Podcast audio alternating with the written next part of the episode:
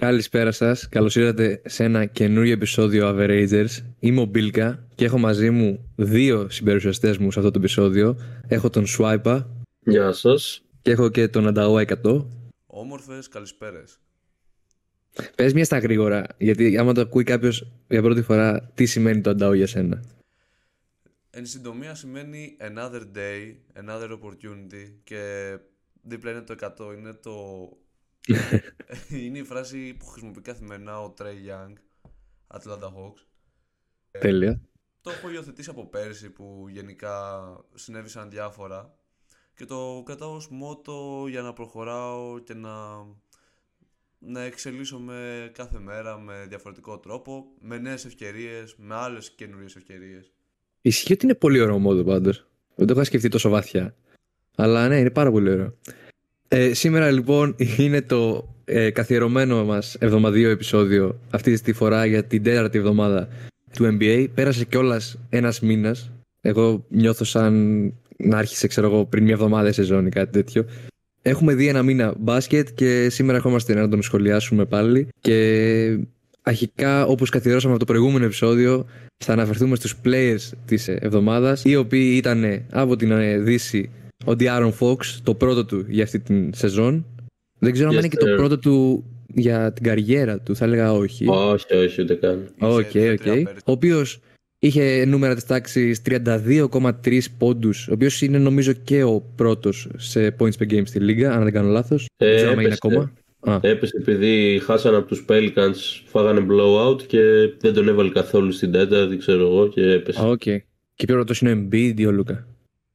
Δεν το κοίταξε αυτό για να είμαι ειλικρινής. OK, okay. έχει 4,8 rebounds, 6,3 assists, σε 52,3% field goal, 44,4% τρίποντα και το ρεκόρ του για αυτή τη βδομάδα ήταν 4-0 το οποίο θα συζητήσουμε λίγο αργότερα το πόσο, το, το θίξαμε και την προηγούμενη εβδομάδα που ήταν λίγο ο Λούκα στο να το πάρει στο πόσο σημασία παίζει το ρεκόρ τελικά. Μιας και μιλάμε για ρεκόρ, το ρεκόρ του Μπράνσον, ο οποίος ήταν ο παίκτης της Ανατολής για αυτή τη βδομάδα, δεν ήταν τέλειο. Είχε 3-1. Λογικά δεν θα είχαν και οι αντίπαλοι του σε αυτό το βραβείο 4-0. Ο Μπράνσον είχε αυτή τη βδομάδα 28,5 πόντους, 6,5 assist και σούταρε 47,6% το οποίο για τα σούτ που παίρνει είναι πάρα πολύ καλό και παρακαλώ πολύ 54% από το τρίποντο. 54,3 συγκεκριμένα. Σου είπα ποια είναι η γνώμη σου για τους ε, Players of the Week; Πιστεύω ότι σε απασχολεί πάρα πολύ αυτό αυτή η συγκεκριμένη εβδομάδα λόγω του αγαπημένου σου παίκτη. Κοίτα, εντάξει, το χάρηκα full για το Fox, αλλά είναι αυτό που έχουμε πει στο προηγούμενο επεισόδιο. Το ρεκόρ είναι ουσιαστικά, αν όχι όλο το βραβείο, το 70% του βραβείου σίγουρα για μένα, γιατί ο Durant, παρόλο που εντάξει, δεν, δεν το συμπαθώ, αλλά καμία σχέση με το Fox για μένα. Δηλαδή, ο Fox είναι top και ο Durant ok. Ενώ για μένα σε, yeah. απόψη συμπάθειας, όχι. Αυτό, ναι, για να μην παρεξηγηθώ. Ναι, μην τρελαθούμε, ok. Απλά ο Durant έγραψε ακραία καλύτερα νούμερα, αλλά είχε μια λιγότερη νίκη χωρίς ήττα. Γιατί είχε κάπου 36-8-7, αν δεν κάνω λάθος, περίπου, με πολύ καλύτερα ποσοστά και δεν το πήρε. Οπότε είναι αυτό που λέγαμε ότι ρεκόρ. Λέω όμως ο Ντουράντ ήταν ο παίκτης της εβδομάδας. Όλοι για τον Ντουράντ μιλάνε αυτή τη στιγμή. Δηλαδή αυτά που κάνει τις τελευταίες δύο εβδομάδες τουλάχιστον είναι τρελά με τους Suns. Εντάξει, δεν διαφωνώ απαραίτητα, αλλά ναι, όπως και να το κάνουμε, yes. Είναι ο παίκτης της εβδομάδας για την καρδιά μας. Ε, ε, Ανταό, για πες μου μια, τη γνώμη σου για τους δύο νικητές αυτής της εβδομάδας. Κοιτάξτε να δείτε, πολύ φτωχά νούμερα έτσι. ε, ο Τρέ πόσο είχε; Ε, ποιος; Ο Τρέ Γιάνγκ πόσο είχε; 12 ε, πόντους per game. Ε, να αλλάξουμε καλύτερα συζήτηση. Ο Μπράνσον είναι τρομερός παίκτη. Μπράβο του. Συγχαρητήρια. Την άλλη εβδομάδα πιστεύω Χαλιμπέρτον μπορεί να το πάρει αν πάνε όλα καλά με τους Pacers εκεί πέρα. Ε, ο τυπάς είναι άρρωστος. Θα, το αξίζει και αυτόν ένα player of the week πιστεύω. Έχεις και short memory, μιας και χθες σε, σε πήγε λίγο ο Χαλιμπέρτον. Ε, Αλλά εσύ συνεχίζεις και σήμερα τον έβαλες και φώτο, φώτο post. Ε, ήσουν τόσο γενναιόδωρος. Τις κολοτούμπες πρέπει να τις παραδεχόμαστε. Πέρσι είπα κάποια πράγματα. Ότι πας φέτος είναι εξωπραγματικός. Σίγουρα είναι και αυτά που είχε αναφέρει ο Τάσος, ο Σουάιπα στην ομαδική που συζητάμε γενικά ότι υστερεί σε κάποια σημεία αλλά στην τρίτη περίοδο σήμερα μας πήγε... Ε, μην το πεις καλύτερα. Ναι, μας πήγε. Respect, respect. Να πούμε τουλάχιστον και να ευχαριστώ στον Green και τον Gobert. Βασικά πιο πολύ στον Green, ο οποίος ακριβώς την επόμενη μέρα από τη στιγμή που τραβήξαμε το επεισόδιο για την τρίτη εβδομάδα είπε να κάνει ένα τρελό highlight και να πάει οριακά να το πω λίγο υπερβολικά, να δολοφονήσει τον Ρούντι Γκομπέρτ, με τον οποίο έχουν κάποιο beef ε, ιστορικά. Είχε αναφερθεί, αν δεν κάνω λάθος, τότε που είχε κλάψει ο Γκομπέρτ επειδή δεν μπήκε All Star. Νομίζω ναι. Long story short, όλοι έχετε δει τι έχει γίνει. Πήγε να τσακωθεί εκεί πέρα ο Klay με τον ε, Desmond Bane, αν δεν κάνω λάθος. Για αυτό που είχε προηγηθεί με τον McDaniels, με τον, ε, ναι, νομίζω McDaniels. Για διόρθωσέ με λίγο σου είπα. Και ο Μπέιν δεν παίζει στους Timberwolves, δεν ξέρω. Ναι, ε, ωραία. Ωραία, ναι, ό,τι να είναι. Πραγματικά. Ο Μπέιν ήταν με τον Ντέιβι, γι' αυτό το μπέρδεψα. Την ίδια μέρα κιόλας να πούμε. Ε, έγινε ένα τράβημα τέλος πάντων εκεί με τον Klay που νομίζω το άρχισε και ο Klay κιόλας. Δεν θα κάτσω να αναλύσω τη φάση. σω ο Σουάιπα να θέλει να μιλήσει γιατί την έχει δει παραπάνω φορές σίγουρα. Κοίτα, δεν κατάλαβα ακριβώς ποιος το ξεκίνησε. Γέρνω λίγο προς τον Klay, αλλά όπως και να έχει δεν ήταν κάτι τόσο wow. OK, okay, ήταν μια σύρραξη, αλλά τίποτα παραπάνω και συνέχεια κλιμακώθηκε. Και σίγουρα, τουλάχιστον από τη δική μου άποψη, αυτό που είδα εγώ, γιατί δεν ήμουν ότι είμαι στο γήπεδο ούτε τίποτα, είναι ότι ο Γκομπέρ πήγε να, πήγε να τους χωρίσει, αν δεν κάνω λάθος. Ναι, παρόλο ναι. που ο Κέρ είχε πει ότι ο Γκομπέρ πήγε να έβαλε το χέρι του στο λαιμό του Τόμψον, νομίζω. Δεν θυμάμαι, αλλά γενικά ναι. τον ενοχοποίησε λίγο, χωρίς λόγο, για να καλύψει τον Draymond, ας πούμε. Τέλος πάντων, αυτά που κάνει ο Draymond δεν είναι η πρώτη φορά, ούτε είναι δικαιολογήσιμη και αυτή η φορά. Είναι λίγο περίεργα. Θα ήθελα πάρα πολύ να ακούσω τις απόψεις σας. Εγώ την άποψή μου νομίζω ότι την έχω κάνει ψηλό ε, obvious. Δηλαδή, δεν κάνεις τέτοια φάση. Δεν είμαστε ούτε σε γειτονιές που παίζουμε μπάσκετ χαλαρά. Έτσι, είστε επαγγελματίες όλοι, παίρνετε εκατομμύρια εκεί πέρα. Δεν υπάρχει κανένας λόγος, ειδικά για αυτή τη φάση που δεν έγινε τίποτα τρελό. Απλά υπήρχε ένα τράβημα, ξέρω εγώ, μέσα στην ένταση. Δεν υπήρχε λόγος να κλιμακωθεί όλο αυτό και να γίνει μπρόλι οτιδήποτε. Για πες, Ανταό. Ποτέ δεν κάνεις μια τέτοια κίνηση. Αμαρτία δηλαδή. Ε, Τραυματικό. Ευλόγησε. Τέτοιο, πώς το λένε δυσκολεύεις πάρα πολύ την ομάδα σου να ανταπεξέλθεις σε αυτή την πολύ περίεργη φάση. Γιατί τώρα και οι Warriors δεν είναι ότι με ένα παίχτη κάτω θα ταλαιπωρηθούν. Εδώ πέρα ταλαιπωρούνται στην, ολο... στην Ολομέλεια. Ε, και αυτό τους ρίχνει ακόμα πιο κάτω. Και όσοι λένε, α, ξέρω εγώ, προσπάθησε να προστατεύσει τον αδερφό του, για όνομα του Θεού, επαγγελματίες ε, παίκτες είναι. Δεν, είναι. δεν είναι, ξέρω εγώ, pick-up basketball. Αν είναι δυνατόν. Και ναι, ρε φίλε, εντάξει, δεν ήταν ότι του πάτησε κανένα μπουκέτο, ξέρω εγώ, οτιδήποτε άλλος. Για να πεις, OK, δικαιολογείται, ξέρω εγώ, από κάποια άποψη που και πάλι δεν δικαιολογείται να κάνεις όλο αυτό. Αλλά δεν απειλήθηκε ποτέ η ζωή του Κλέη οτιδήποτε. Μην, μην τρελνόμαστε τώρα. Απλά συνδυάστηκε με ένα anger issues του Green και το ότι ήθελε να κάνει show, τουλάχιστον από την άποψή μου. Αλλά αυτό το show τιμωρήθηκε και θέλω και την άποψή σας για το πώς σας φαίνεται το πώς τιμωρήθηκε. Νομίζω πόσα παιχνίδια πήρε εκτός; Πέντε, πέντε. Πέντε παιχνίδια και πήρε και ο. Όχι κανένας άλλος. Οι άλλοι μόνο πρόστιμο. OK, OK. Φίλε, εντάξει, κάποια στιγμή πρέπει να τον σταματήσουμε λίγο τον Draymond γιατί νομίζω έχει πάρει υπερβολικό θάρρος. Είναι από τους παίχτες σίγουρα αντικειμενικά κιόλας που έχουν καλύτερη μεταχείριση από τον μέσο NBA παίχτη, όπως είναι και ο Λεμπρόν, όπως είναι και όλοι αυτοί που ξέρουμε. Είναι και ο Λούκα που διαμαρτύρεται πάρα πολύ και δεν παίρνει τίποτα σφυρίχτρα σε τέτοια θέματα διαμαρτυρίας ο Green και σε θέματα έντασης. Αυτό εγώ την άποψή μου την είπα. Δεν... Δηλαδή, ο Τάσος είναι που δεν έχει πει, το οποίος ξέρω ότι θέλει να πει πολλά στο συγκεκριμένο θέμα. Εγώ να πω κάτι τελευταίο. Για πες. Δεν χρειάζεται να δικαιολογούμε τα πάντα για να μην είμαστε πλυντήριο. Oh. θα αφήσουμε αυτό το σχόλιο και θα συνεχίσουμε. Και ό,τι κατάλαβε κάποιος κατάλαβε. Τόσο. Κοίτα, ο Draymond γενικά εκμεταλλεύεται λίγο το γεγονός ότι, OK, okay, πέρα από τα media που για μένα και εκεί είναι λίγο overprotected, δηλαδή είδαμε ότι μετά το περιστατικό με τους Σαμπόνις βγαίνανε πάρα πολλοί ας πούμε δημοσιογράφοι να το πω. Τέλος πάντων που είναι σε πάνελ όπως ο Στίφεν Σμιθ και λέγανε πράγματα τύπου ε τώρα ο αδερφός δεν αξίζει να τιμωρηθεί είναι άδικο ε γιατί; Γιατί; Ναι, ναι. Τέλος πάντων και okay, η Λίγκα ίσως να είπε ότι ξέρεις τι του τη χαρίσαμε μία, δύο, τρεις, δέκα και ίσως να του βάλουμε λίγο πιο αυστηρή τιμωρία τώρα. Εντάξει, δεν το βρίσκω απαραίτητα κακό αυτό. Ίσως να είναι λίγο υπερβολική, δεν ξέρω, δεν νομίζω κιόλας. Για μένα δίκαια είναι. Θα μπορούσε να γίνει τρελή μαλακία, ρε φίλε, με αυτό που πήγε και έκανε. Εγώ πιστεύω ότι είναι δικαιολογημένα και μια χαρά τα 5 games που πήρε. Προσωπικά. Συμφωνώ, ναι. Θα μπορούσε να έχει ξεσπάσει μεγάλος τσακωμό εκεί πέρα. Εντάξει, τα μαζέψανε λίγο. Ο, ο Towns κρατήθηκε, ήταν ε, στο όριο να του χώσει κανένα Ναι. μπουκετίδι, ας πούμε. Ο Towns είχε φάει και το rear naked choke από το Ben Simmons τότε με τον Embiid που είχε γίνει όλο αυτό το, το σύμπαν. Άμα, άμα είδες τη μάπα του, ήταν κόκκινο. Σαν μελιτζάνα από τα νεύρα ήταν εκείνη τη στιγμή, αλλά πάλι καλά κρατήθηκε γιατί μετά έτρωγε και αυτός μεγάλη τιμωρία, άμα έκανε οτιδήποτε. Οπότε, Είχε αλλάξει τρεις φωνές όλο αυτό το τσακωμό. ο Towns. ε, είμαι λίγο άρρωστος, εντάξει, τι να κάνουμε. όχι, όχι, ο Towns, όχι εσύ. Α, οκ. Εν τω μεταξύ, τέλειο σουάιπα, ήρεμος, ε, χαλαρός με, το, με την αρρώστια και το τσαγάκι του στο podcast.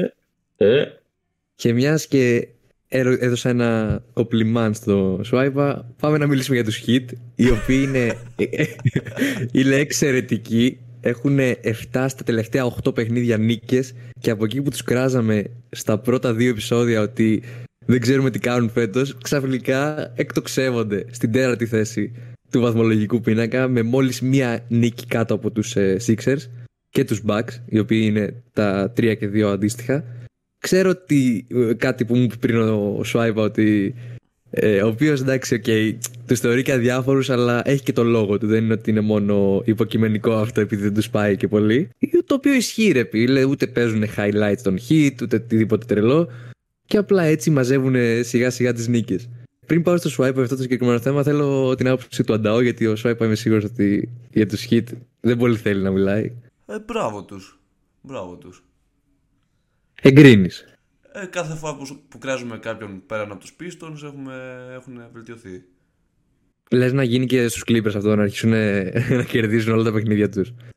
Ε, δεν ξέρω, αλλά εγώ πάντως που ήμουν λίγο επιθετικός με τους Bucks κάτι κάνανε. Φτιάξανε, ρε, που να το ο Αντάω. Εν τω μεταξύ, άμα, άμα αυτός ο κανόνας ισχύει, ας πούμε, ότι ό,τι κράζουμε πάει καλά, οι Clippers πρέπει να πάρουν πρωτάθλημα γιατί κάναμε ολόκληρο επεισόδιο για αυτοί. κάναμε ολόκληρο επεισόδιο για αυτούς. Ήρθε Ε, η ώρα να κράξω Hawks. Πριν κράξεις Hawks, δεν θα δώσω το λόγο για τους hits στον Τάσο, γιατί εντάξει, ξέρω ότι δεν του αρέσει να μιλάει για αυτούς. Θα πάμε όμως σε κάτι που ξέρω ότι τον ενδιαφέρει.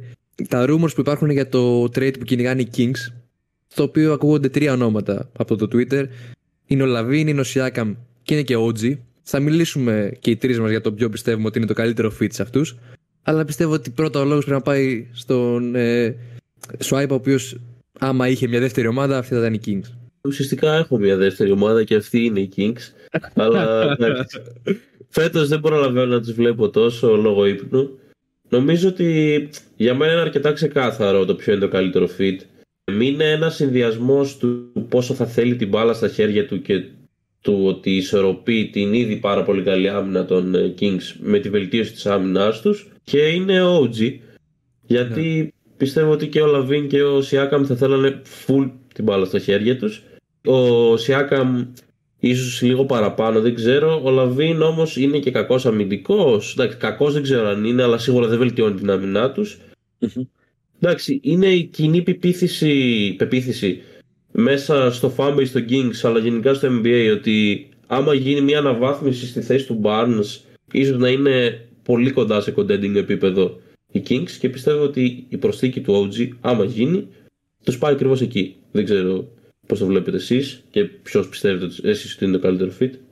Ρε φίλε, και εγώ νιώθω ότι πραγματικά άμα λείπει κάτι στους Kings είναι το missing piece ο OG αυτή τη στιγμή και ότι οι άλλοι δύο δεν ξέρω, δεν, δεν θα μου κάνει κάποια τρελή εντύπωση να πάνε στους Kings ας πούμε. Δηλαδή ο Siakam έχουν τον Σαμπόνις, ο Λαβίν, οκ. Δεν θα βελτίωνε όπως είπες και την άμυνα γιατί από την επίθεση δεν έχουν θέμα. Αυτό. Εγώ πιστεύω ότι θα ήταν βασικά πιστεύω ότι είναι και κοινή λογική μου, ρε, ότι είναι OG, αυτό που του λείπει. Κοινή λογική ε, και επίσης, ε, άμα υπάρχουν ε, πάνω από δύο stars σε μια ομάδα, είναι πολύ δύσκολο να λειτουργήσει κάτι τέτοιο. Δηλαδή, το ίδιο πράγμα ισχύει και για τους Sixers. Είναι το ίδιο. Είναι το πιο σωστό ε, κομμάτι που θα συμπλήρωνε το puzzle κάποιων τέτοιων ομάδων. Kings, Sixers, δεν ξέρω άλλα παραδείγματα να δώσω. Αλλά ναι. Εσείς στο ταβάνι τους ποιο πιστεύετε ότι θα είναι άμα πάρουν τον ε, OG. Από πρωταγωνία, γιατί Ναι. όπως είπαμε και στα προηγούμενα επεισόδια, οι Kings φέτος δεν έχουν τη δικαιολογία, έτσι.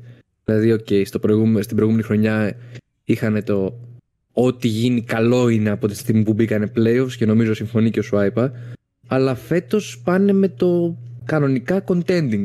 Ειδικά, όχι, ειδικά άμα πάρουν το trade, αλλά και τώρα πιστεύω ότι είναι μια ομάδα που θα απασχολήσει τη Δύση. Δεν θα την έβαζα σε top 2 στη Δύση, αλλά σίγουρα θα είναι, είναι φαβορί να, φύ- να βγει από τον πρώτο γύρο σίγουρα. Ναι. Ε, τώρα με το trade αυτό πιστεύω ότι δεν υπάρχει λόγος να μην μιλάμε για τελικούς δύσεις γιατί είναι, θα είναι ίσως η πιο πλήρης, ομα, η πιο πλήρης ομάδα στο NBA όχι από άποψη πεντάδας γιατί υπάρχουν και οι Celtics αλλά από την άποψη οχτάδας ας πούμε. Ε, ναι. Αυτό που είπατε, τίποτα παραπάνω. Συ- Συμφωνώ και πάω ξανά.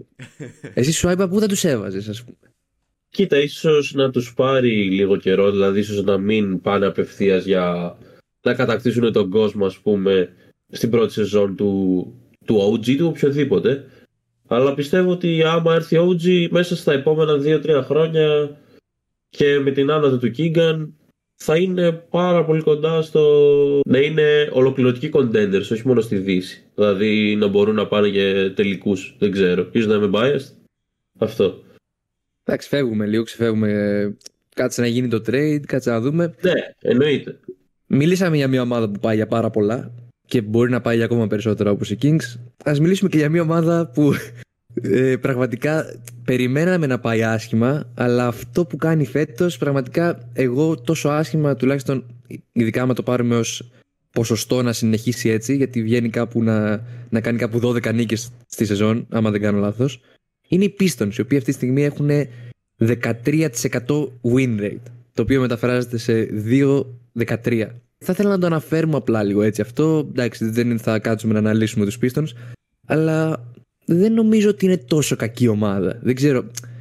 Είναι για ομάδες που θα τους είχαμε από τη 12-13 και κάτω εκεί πέρα.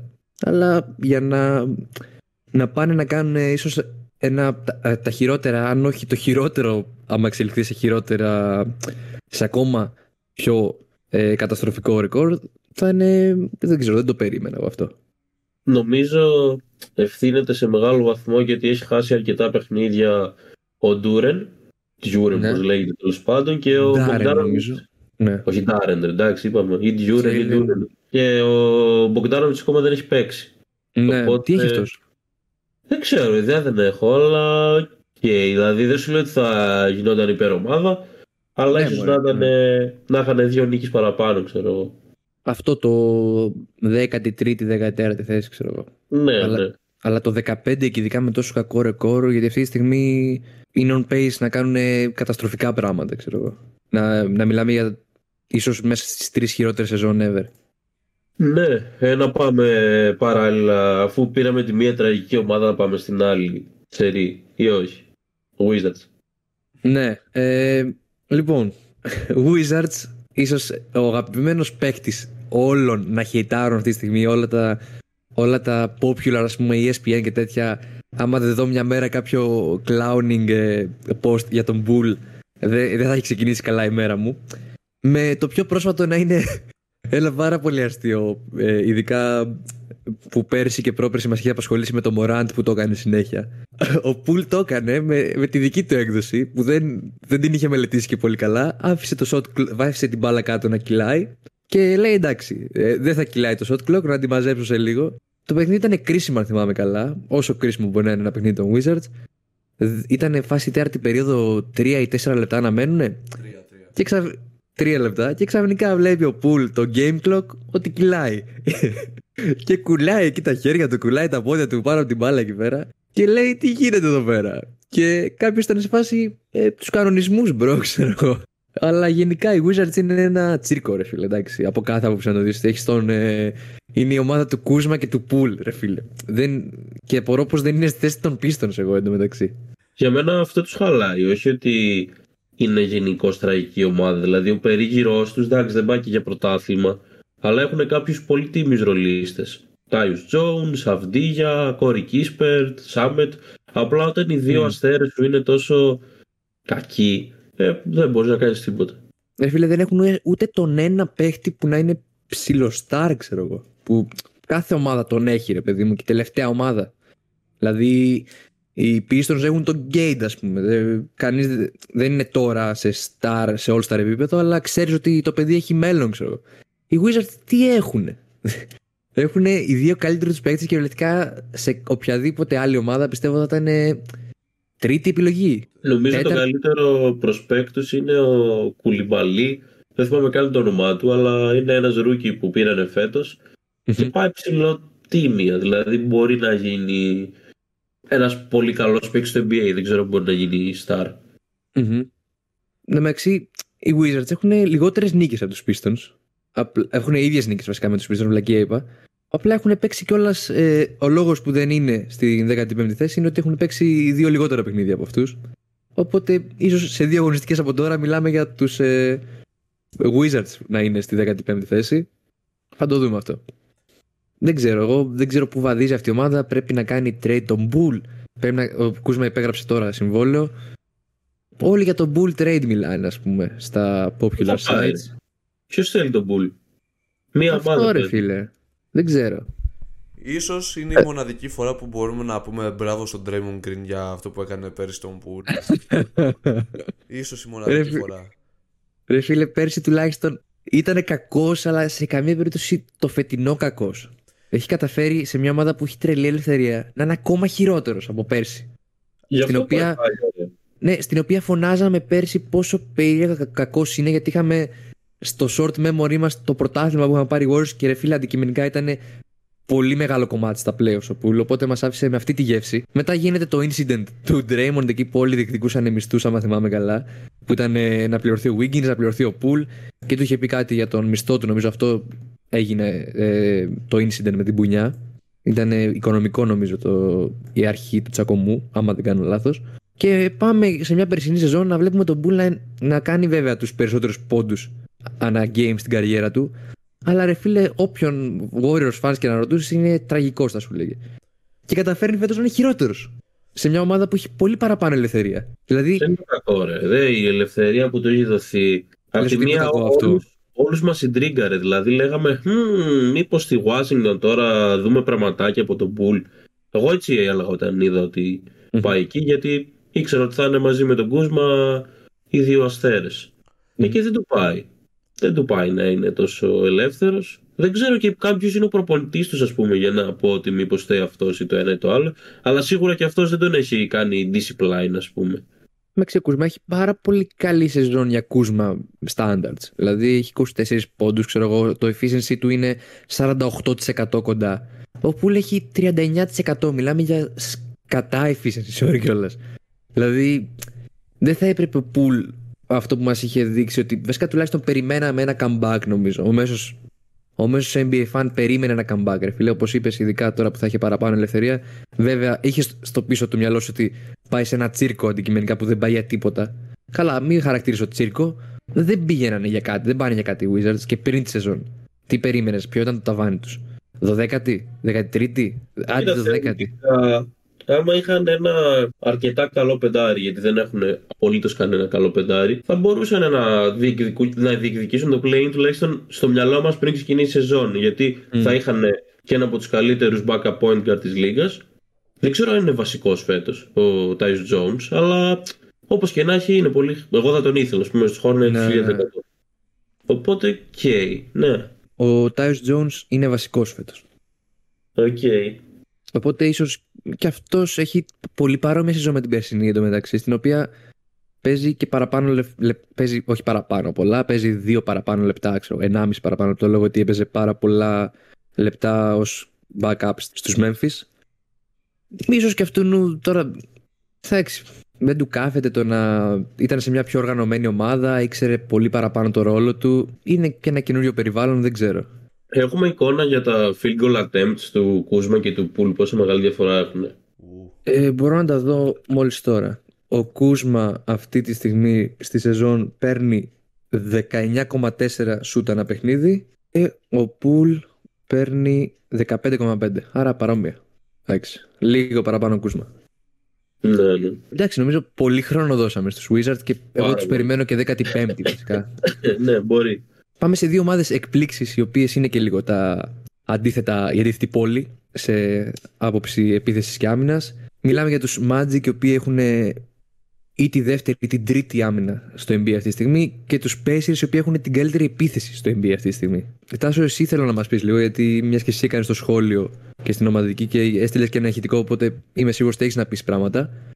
Για πες λίγο για αυτές τις δύο ομάδες. Ok, okay, εμένα πιο πολύ όχι αισθητικά, αλλά γενικά με πείθουν οι Magic. Γιατί αλήθεια νιώθω ότι είναι πολύ πιο εύκολο να βρεις, ε, πώς το λένε, επιθετικούς παίκτες για να πλαισιώσεις το roster σου μέσω κάποιου trade or something.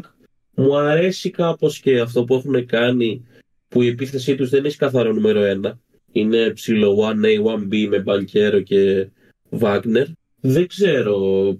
Εμένα με ιντριγκάρει λίγο γενικά το project τους κυρίως μελλοντικά γιατί φέτος αντικειμενικά έχουν ξεκάθαρα ένα ταβάνι, ας πούμε, πρώτο γύρο, δεν νομίζω να διαφωνεί Και τώρα εντάξει, οι Pacers είναι ακριβώς το αντίθετο και νομίζω ότι είναι λίγο πιο δύσκολο project γενικά. Θέλουν full άμυνα και όταν θες full άμυνα είναι λίγο δυσκολότερο να τη βρεις γιατί και έναν αμυντικά, αμυντικό παίκτη να πάρεις που είναι λίγο καλός πάλι θα είναι αρκετά χαμηλά η αμυνά σου ας πούμε Οπότε δεν ξέρω, θα δούμε. Εσείς τι πιστεύετε, δηλαδή, ποια ομάδα σας πείθει πιο πολύ. Αν και εντάξει, ο Χάλι είναι με διαφορά ο καλύτερος παίκτης ανάμεσα στις δύο ομάδες. Εγώ ήθελα να δείξω λίγο αυτό το θέμα που είχες ε, τουλάχιστον πεις στην ε, ομαδική για το άμυνα και επίθεση. Το οποίο έθιξες και λίγο τώρα. Είναι πιο προτιμάς να σου λείπει, ξέρω εγώ. Άμα ήταν να έχω ένα elite από τα δύο και το άλλο ε, below league average, θα προτιμούσα και εγώ την άμυνα να την έχω above average. Γιατί εντάξει, οι περισσότερες ομάδες που βλέπουμε να, έχουμε, να έχουν καλή άμυνα είναι και αυτές που πάνε πάρα πολύ καλά κατά κανόνα. Όχι αυτό, ότι αυτό σημαίνει ότι η επίθεση δεν είναι εξίσου σημαντική. Απλά πιστεύω ότι βρίσκεις πιο εύκολα καλή επίθεση, άμα καταλαβαίνετε τι λέω, είτε σε ένα trade deadline είτε στο off season. Ε, και έχω αυτό υποσυστικά. Αυτό, οπότε θα προτιμώ και εγώ τους Magic και πιστεύω λίγο ότι είναι και δεν ξέρω αν μπορώ να το χαρακτηρίσω πλασματικό. Α, άμα, άμα μία από αυτές τις δύο ομάδες ας πούμε έχει πλασματική πορεία μέχρι τώρα θα πίστευω ότι είναι αυτή οι Pacers. Χωρίς αυτό να σημαίνει βέβαια ότι σίγουρα μία από τις δύο έχει πλασματική πορεία. Αλλά εντάξει. Ποιους πιστεύω παραπάνω, πιστεύω τους Magic. Γιατί όπως είχα πει και σε ένα post και όπως είπε και τώρα, έχουν πολύ πιο ωραίο project, τους έχουν κάνει draft τους περισσότερους παίκτες. Ε, δεν μπορείς να μην υποστηρίζεις μια τέτοια ομάδα αντικειμενικά. Ανταώ εσύ Pacers ή Magic. Πιστεύω περισσότερο στο εγχείρημα των Magic. Δηλαδή, προφανώς ε, όταν μιλάμε για άμυνα, είναι πολύ πιο δύσκολο να, να κάνεις μια ομάδα αφοσιωμένη ως προς το αμυντικό κομμάτι. Και, και η ιστορία αυτό έχει δείξει. Ε, με μια μέτρια επίθεση και μια καλή άμυνα μπορείς να κάνεις πολλά πράγματα. Εδώ πέρα και στην. Ε, ακόμα και στο πρωταθληματάκι που είμαστε εμείς εμπίλικα, αν έχουμε καλή άμυνα και μια ok τίμια επίθεση, κάνουμε σοβαρά πράγματα. Δεν, ε... Μεγάλος coach Ρίνο, εντάξει. Ε. Ε, πραγματικά το πινακάκι στο, στον πάγκο και παίξτε άμυνα, παίξτε άμυνα. Και ένας άλλος μπαρτζόκας, λίγο πιο soft, χωρίς το βρίσιμο. Μιας και είπαμε για άμυνα, πιστεύω ότι έστω μία αναφορά θα πρέπει να την κάνουμε στη, μια, σε μια από τις αγαπημένες ομάδες του Τάσου, στην οποία να πω ότι είχα πέσει αρκετά λάθος μέχρι τώρα τουλάχιστον έξω στις ε, προ ε, pre-season προβλέψεις μου είναι οι Wolves, οι οποίοι. Timberwolves, δεν, δεν ανέσει στον Τάσο να τους λέω Wolves. Ε, Όχι, δεν έχω θέμα. Εσύ μου το έχεις πει κάποιος άλλος που τους είχα πει Wolves και μου λέει Μα λέει, τους λέει Wolves. Για τον Carl Anthony Towns το είχα πει που τον είχε ναι, ναι, ναι, ναι, αυτό είναι άλλο πράγμα. Γενικά με τους Timberwolves έχω ένα θέμα με, τα, με τους ονοματισμούς. Ο Anthony Towns. Ε, ο Anthony Towns. Ο Καρλ. Ε, και οι οποίοι έχουν την καλύτερη άμυνα το NBA αυτή τη στιγμή και θέλω πραγματικά να μου πεις εσύ που τους βλέπεις παραπάνω πόσο ρόλο παίζει σε αυτό ο Γκομπέρτ γιατί είναι ένα θέμα ο Γκομπέρτ της σελίδας μας πιστεύω φτιάχναμε ένα banner με τους πιο σημαντικούς παίκτες ε, που έχουν στιγματίσει τη σελίδα ο Γκομπέρτ θα ήταν στο κέντρο ρε παιδί ναι. Shout out στο Μάικη, αλλά και το μεγαλύτερο hater αυτού του ανθρώπου. Πριν δεν λέγαμε ότι έχουν τη δεύτερη άμυνα και την πρώτη είναι η Magic. Ε, όχι. Νομίζω εσύ είχες πει ότι είναι η Magic και είχα πει ότι είναι η Timberwolves. Δεν ξέρω, πριν είχαμε μπει και στο, τέτοιο, στο site και το είδαμε. Εντάξει, παιδιά, live είναι εκπομπή, θα το δούμε τώρα. Ok, okay, όπως και να έχει, η άμυνα των Timberwolves στηρίζεται σε μεγάλο βαθμό σε δύο παίκτες στον ε, Γκομπέρ και στον Μακδάνιελ. Ο δεύτερος τραυματίστηκε και θα χάσει δύο-τρεις εβδομάδες βέβαια. Οπότε περιμένω λίγο να πέσει η άμυνά τους στατιστικά. Ο Γκομπέρ παίζει τεράστιο ρόλο προφανώς στην άμυνα του Timberwolves και για πρώτη φορά στην καριέρα του δεν παίζει την κλασική άμυνα Γκομπέρ που έχουμε συνηθίσει. Γιατί πλέον συμμετέχει σε όλα. Στα switches, μαρκάρει κοντύτερους παίκτες ή παίκτες άλλων θέσεων, κάτι το οποίο δεν το έκανε. Και Κάτι το οποίο στήχιζε ας πούμε στους jazz, στις πορείες του στα play-off. Βάζαν όλοι κάτι undersized guards να κάνουν drive πάνω του και είτε κέρδιζαν foul, είτε τον χάνανε στα πόδια. Βασικά είτε αυτός τους έχανε στα πόδια. Mm. Πλέον δείχνει ότι το έχει δουλέψει. Shout out στον coach Finch γιατί γενικά έχει φάει, όχι φέτος, τις προηγούμενες χρονιές αρκετό κράξιμο από τους φans των Timberwolves. Αλλά και ο Edwards είναι πολύ καλός αμυντικός. Να το πούμε αυτό γιατί τρώει λίγο hate. Εντάξει, hate. Για την άμυνά του εννοώ γενικά. Mm-hmm. Αυτό. Θέλω να δω πραγματικά πώς θα πάει η άμυνά τους σε αυτό το διάστημα που θα λείψει ο McDaniels. Ε, να κάνω και εγώ τη διόρθωσή μου. Η Magic είναι η πρώτη άμυνα, αλλά είναι για απειροελάχιστη διαφορά πρώτη από τους Timberwolves. Έχουν, ας πούμε, defensive rating 106,4 η Magic, 106,5 η Timberwolves. Οπότε, ας πούμε ότι είναι και οι δυο τους πρώτοι. Μιας και μιλάμε για άμυνες όμως, ας πάμε στους Mavericks, οι οποίοι σήμερα παίζουν με έναν άλλον dominant center, όπου πάντα δεν πάει καθόλου καλά αυτό. Παίζουμε απέναντι στον AD και τους Lakers. Έχουμε, άμα δεν κάνω λάθος, την 25η άμυνα στο NBA και είμαστε έτοιμοι να δούμε τα αποτελέσματα αυτά σήμερα. Θέλω να αναφερθώ λίγο σε αυτό που λέγαμε για το πρόγραμμα, το οποίο το έχω σχολιάσει και σε post, αλλά θέλω και τη δική σας άποψη για το πόσο πλασματικό. Γιατί εντάξει, εγώ δεν το βλέπω αντικειμενικά. Ο Τάσος δεν το βλέπει αντικειμενικά. Ο Ρίνο το βλέπει παραπάνω αντικειμενικά. Ο Τάσος είναι ο μεγαλύτερος hater των Mavericks. Άντε με φύγει από εδώ. Θέλω να ακούσω και τους δυο σας σχετικά με το πόσο πλασματικό ή μη είναι αυτό που έχουμε μέχρι τώρα. Γιατί έχουμε την καλύτερη επίθεση μετά τους Pacers στο NBA. Αλλά η άμυνά μας είναι αυτή που μας πάει πίσω, όπως τις τελευταίες χρονιές γίνεται και έχουμε ας πούμε χάσει και τα τρία πιο δύσκολα παιχνίδια που έχουμε παίξει και με τους Lakers και με τους ε, ε, Nuggets και λέω Lakers βλέπω το μέλλον και με τους Bucks και με τους Kings πιστεύω πως αυτά είναι τα τρία πιο δύσκολα παιχνίδια και τα χάσαμε και τα τρία εις, ε, τα χάσαμε και τα τρία με βάση αυτά που λέγανε οι haters μας άμα υπάρχουν αυτή η λέξη άμα υπάρχει haters ότι οι Mavericks έχουν εύκολο πρόγραμμα και τέτοια. Μέχρι τώρα ισχύει αυτό που λένε πάντως πιστεύω. Ότι δεν έχουμε αποδείξει με μεγάλη ομάδα ότι μπορούμε να πάρουμε ένα παιχνίδι. Βέβαια προς τιμήν μας και τα τρία παιχνίδια που χάσαμε αυτά δεν ήταν στον πόντο ρε παιδί μου, ήταν πολύ ανταγωνιστικά και μέχρι και αρχές τέταρτης περίοδου μέχρι και σε, σε πολλά με τους Bucks ας πούμε και τους Nuggets το είχαμε μέχρι και καθόλου την τέταρτη με τους Kings χάθηκε λίγο το παιχνίδι αλλά ok. Okay. Α πούμε ότι στα δύο από τα τρία ήμασταν ανταγωνιστικοί. Τάσο αρχικά και μετά ανταώ κατευθείαν. Τι πιστεύετε γι' αυτό; Σε είστε κερδίσει, ας πούμε, μέσα στους Pelicans που έχουν χάσει πολύ, αλλά τότε πες ότι είχαν μια κοιλιά. Έχετε κερδίσει και του, μέσα στους Magic και τους είχατε βάλει 117, που είναι πολύ πιο πάνω από το average τους, νομίζω. Εντάξει, ok. Okay. Δηλαδή, ναι, μπορεί να πέσετε, αλλά δεν νομίζω ότι θα πέσετε τόσο δραματικά. Και ας πούμε είτε από τους Kings ήταν και λίγο schedule Γιατί και οι Kings mm. μετά πήγαν μέσα στη Νέα Ορλεάνη back to back και ξεφτιλιστήκαν. Εντάξει, ok. Okay. Το back to back γενικά για μένα είναι από τα πιο αστεία πράγματα στο NBA. Ήταν και μάλλον... back to back ρε παιδί μου μετά τους Bucks που ήταν πολύ δύσκολο το παιχνίδι. Ναι, θα έλεγα πόσο μάλλον όταν δεν έχει ο αντίπαλός σου back to back. Αυτό το σεβόμουν λίγο παραπάνω, πούμε, να είναι και οι δύο από back to back. Αλλά ναι. Εντάξει. Θέλετε λίγο στρώσιμο στην άμυνα, ίσως κάποια προσθήκη μέσω trade να σας βοηθούσε. Εντάξει, κλασικά justified κατηγορίες προς εμένα για hate τους Mavericks. Εγώ δεν έχω πει τίποτα, παιδιά. Ποτέ, ε, ποτέ. Ναι. Εντάξει, εγώ σας βλέπω αρκετά καλύτερος από ό,τι περίμενα. Δεν ξέρω πώς θα τα πάτε γενικά, αλλά είστε σε καλό δρόμο αυτό. Παντώ. Θεωρώ ότι μια καλή ομάδα πρέπει να κάνει αυτές τις εύκολες νίκες. Πρέπει, δεν, δεν πρέπει να χάνεις έδαφος χωρίς λόγο. Επομένως, ok, okay, σίγουρα δεν είναι αυτό που θα νόμιζε κανείς ότι κερδίσατε ομάδες φόβητρα, αλλά τουλάχιστον ε, πρέπει να κάνεις τα τυπικά, να κερδίζεις τις ανίσχυρες ομάδες και από εκεί και πέρα με εισάξεις ή καλύτερες από σένα να το παλέψεις και ό,τι γίνει.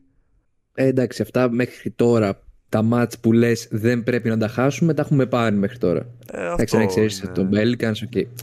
Θα ήθελα να κερδίσουμε και τους Pelicans, αλλά okay, δεν είναι ομάδα, ξέρω εγώ, 10 έως 15 που τα θες να τα παίρνεις αυτά τα παιχνίδια, να μην χάνεις ούτε ένα. Κάνει εξαιρέσει τους Raptors, ναι. έλεγα εγώ, όχι τους Pelicans. Ε, αυτό ήταν πολύ ψηλό παιχνίδι, οπότε το χάσαμε στο ύψος. Δεν περίμενα να πάμε και πολύ καλά σε αυτό το παιχνίδι. Okay. Εγώ μίλησα για την ομάδα μου και εντάξει, ήρθε η ώρα και το segment της εκπομπής που μιλάμε για τις ομάδες μας. Ε, πριν πάω στον, ε, στο Swipe, θέλω να αναφερθώ σε μια ψηλοπαρεξήγηση που είχε γίνει στη σελίδα σχετικά με ένα post το οποίο ανέφερε το όνομα του Miles Bridges να πούμε πως εμείς σαν σελίδα δεν υποστηρίζουμε σε καμία περίπτωση την ε, προσθήκη του Miles Bridges στο NBA αλλά όταν το ίδιο το NBA τον έβαλε πίσω εμείς ειδικά όταν ρε παιδί μου υπάρχει μια ομάδα ατόμου που βρίσκεται αυτός ο άνθρωπος μέσα σε αθλητικό επίπεδο θα αναφέρει το όνομά του και οκ αλλά η υποκρισία είναι η άλλη ότι το NBA τον έχει αυτόν τον άνθρωπο μέσα και αντί να κράζουμε όλο αυτό το NBA, πάμε και επιτεθόμαστε. Έγινε ένα incident στη σελίδα το οποίο εντάξει, δεν διαφωνώ ή συμφωνώ, διαφωνώ με τον τρόπο που έγινε και οκ. Okay. Εγώ θέλω να πω, εκπροσωπώντας πιστεύω και τα άλλα πέντε άτομα, ότι δεν υποστηρίζουμε σε καμία περίπτωση αυτό το, την προσθήκη στη Λίγκα, αλλά δεν μπορούμε να κάνουμε και κάτι. Οπότε, καλό θα ήταν να μην πυροβολάμε τον, ε, αυτό που απλά αναφέρεται στο όνομα και να βλέπουμε λίγο και το πιο μεγάλο θέμα. Αυτό. Και κατευθείαν πάω στο, στο Swipe να μιλήσει για την ομάδα του, η οποία είχε και μια προσθήκη, ρε παιδί μου, αυτή που μιλήσαμε. Κοίτα, εγώ πάνω κάτω με αυτό το post νομίζω καταλάβατε ότι δεν ήθελα να πω wow, δείτε τι μεγαλειώδης επιστροφή έκανε ο Bridges γιατί οκ, okay, θεωρητικά δεν έβαλε και 80 ας πούμε για να άλλο τη θύρα μου γι' αυτό αλλά για να κράξω τους υπόλοιπους δύο γιατί νομίζω είδατε και μόνοι σας τα νούμερα. Δεν ήταν ανθρώπινα νούμερα αυτά. Εντάξει, καταλαβαίνω ρε παιδί μου γιατί κάποιος να νιώθει άβολα με όλο αυτό αλλά στο τέλος της μέρας δεν μπορώ εγώ να αποφύγω να αναφέρω το όνομά του χωρίς να δηλαδή δεν είναι ότι είπα Ωρε Miles, μεγάλη επιστροφή. Πώς τους διέλυσες έτσι. Και στο τέλος της μέρας, εντάξει, ούτε ο πρώτο ούτε ο τελευταίο είναι δυστυχώς που κάνει κάτι τέτοιο και επιστρέφει στη Λίγκα. Αλλά, οκ, okay, νομίζω ότι δεν μπορούμε να. να το, πω, να το διαχειριστούμε αυτό σκυπάροντας το όνομά του ολοκληρωτικά. Δηλαδή, εγώ, άμα δεν υπήρχε και όλο αυτό, μάλλον το shoot του θα ανέβαζα, όχι το πώς έπαιξε ο LaMelo στο τελευταίο match. Γιατί, οκ, okay, ήταν μια μεγάλη στιγμή για την ομάδα που πάει απαίσια φέτος, εντάξει απαίσια, σχετικό είναι το απαίσια, αλλά οκ, okay, καταλαβαίνω κάποιες καταστάσεις, αλλά στην προκειμένη δεν νομίζω ότι ξεπέρασα κάποιο όριο. Και εντάξει, δεν θέλω να γίνω τόσο επιθετικός, αλλά βρίσκω λίγο, βρίσκω λίγο misleading το σχόλιο. Ε, να πούμε ρε φίλε ότι εντάξει, ο Bridges είναι ένας wife beater, προσωπικά τον αντιπαθώ απίστευτα, αλλά δεν είναι καν θέμα προσωπικής αντίληψης, είναι ότι αυτός ο άνθρωπος είναι αντικειμενικά κακός άνθρωπος, δηλαδή αυτά που έκανε στην κοπέλα του και όλα αυτά και όλα αυτά που έχει προκαλέσει είναι αειδιαστικά και για μένα δεν θα έπρεπε προσωπική άποψη να του δοθεί η δεύτερη ευκαιρία. Όπως είπε σωστά και ο Τάσος δεν θα έπρεπε να δοθεί και σε άλλους που το έχουν κάνει αυτό και επιστρέψανε. Το NBA είναι αυτό που τον έφερε πίσω και εγώ προσωπικά είμαι της άποψης ότι σαν φαν δεν θα τον ήθελα στην ομάδα μου. Δεν θα ήθελα να έχω καμία σχέση με αυτόν. Αλλά σέβομαι τον, ε, την άποψη του Τάσου παρόλο που διαφωνώ και του την έχω πει κάποιες φορές να τον αντιμετωπίζει ξεκάθαρα αθλητικά. Πιστεύω ότι αυτό το σχόλιο που έγινε στη σελίδα δεν ήταν αντιπροσωπευτικό, τουλάχιστον ήταν πολύ ηρωνικό και χαρακτήρισε τη σελίδα όλη για ένα post μας είπε πλυντήρια για τον Bridges που αυτό είναι οριακά ρε φίλε, πώς να το πω, είναι καταγγελτικό, ε, πώς το λένε. Και συκοφαντικό. Ε, όλες αυτές οι λέξεις ρε παιδί μου δεν είμαστε σε καμία περίπτωση πλυντήρια του Bridges. Πάλι πιστεύω ότι μιλάω και για τους έξι μας ότι μας αειδιάζει αυτό που έκανε. Πραγματικά άμα μπορούσα εγώ ήταν πάνω μου δεν θα τον έφερνα πίσω που και πάλι όπως είπε ο Τάσος δεν θα έφερνα κανέναν που έχει κάνει κάτι παρόμοιο και πραγματικά πιστεύω ότι δεν πιστεύω ότι αυτό το σχόλιο δεν ήταν καθόλου αντιπροσωπευτικό της σελίδας. δεν έχουμε μιλήσει ποτέ άλλοτε για τον Bridges ειδικά σε προσωπικό επίπεδο δεν έχουμε μιλήσει ποτέ για τον Bridges έχουν γίνει συγκεκριμένα σε εμάς που είμαστε πλυντήρια του Bridges τρεις αναφορές συνολικά κοντά ένα χρόνο που τρέχει σελίδα και ήταν και οι τρεις post του Stripe που τον ανέφερε σε ξεκάθαρα αθλητικό επίπεδο. Άμα θέλετε, μπορείτε να κάνετε search να δείτε ποιες είναι αυτές οι αναφορές. Νομίζω είναι τρία τα post, ε, Τάσο, αν δεν κάνω λάθος. Ναι, τρία είναι, μαζί με το τελευταίο. Μαζί με το τελευταίο. Ήθελα τουλάχιστον εγώ να αναφερθώ γι' αυτό όσο βαρύτητα έχει η άποψή μου δημόσια. Πάντως τουλάχιστον να πω κάτι γι' αυτό. Δεν ήθελα να το αφήσω ασχολίαστο. Ε, δεν ξέρω αν έχει να προσθέσει κάτι ο Αντάο. Με έχει καλύψει. Πραγματικά δηλαδή αντί να, αντί να δηλαδή τι πρέπει να τη λέμε και στους δημοσιογράφους των ε, Hornets που η, η κύρια δημοσιογράφος αν δεν κάνω λάθος που του έπαιρνε συνέντευξη και ήταν όλο «Α, Miles, τι κάνεις» και τέτοια. Όλα αυτά είναι υποκριτικά για μένα. Πραγματικά το πρόβλημα είναι το NBA που τον έφερε πίσω και που έφερε κάθε άλλον τέτοιον πίσω. Εγώ την άποψή μου την έχω πει ότι δεν θα ήθελα ένα τέτοιο παίκτη στην ομάδα μου πίσω. Θα με αηδίαζε κάθε φορά που τον έβλεπα και πιστεύω ότι και οι άλλοι έτσι είμαστε. Μέχρι και ο Τάσος, ο οποίος θέλει το καλό για την ομάδα του πάντα.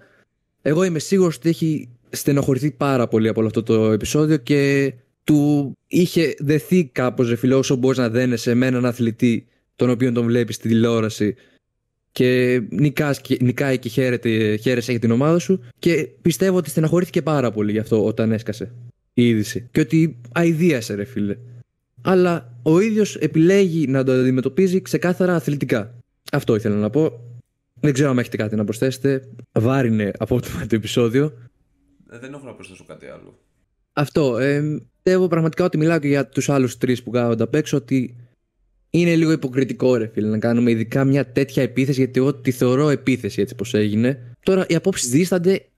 Σέβομαι, εννοείται το να διαφωνεί κάποιος με το να υπάρχει το όνομα του Bridges στη σελίδα μας. Εγώ ποτέ δεν θα το γράψω σαν όνομα. Απλά ένας από τους έξι μας επιλέγει να το έχει ως αθλητικό. Ούτε τον έχει εκθιάσει ως άνθρωπο, ούτε τίποτα. Και εντάξει, δεν σημαίνει ότι άμα δεν μιλάς για κάτι, συμφωνείς με αυτό το κάτι. Είναι, δεν χρειάζεται να λέμε όλα στα social media. Δηλαδή, και εγώ πρώτη φορά τώρα είπα ότι αειδιάζομαι τον Bridges και το συχαίνομαι.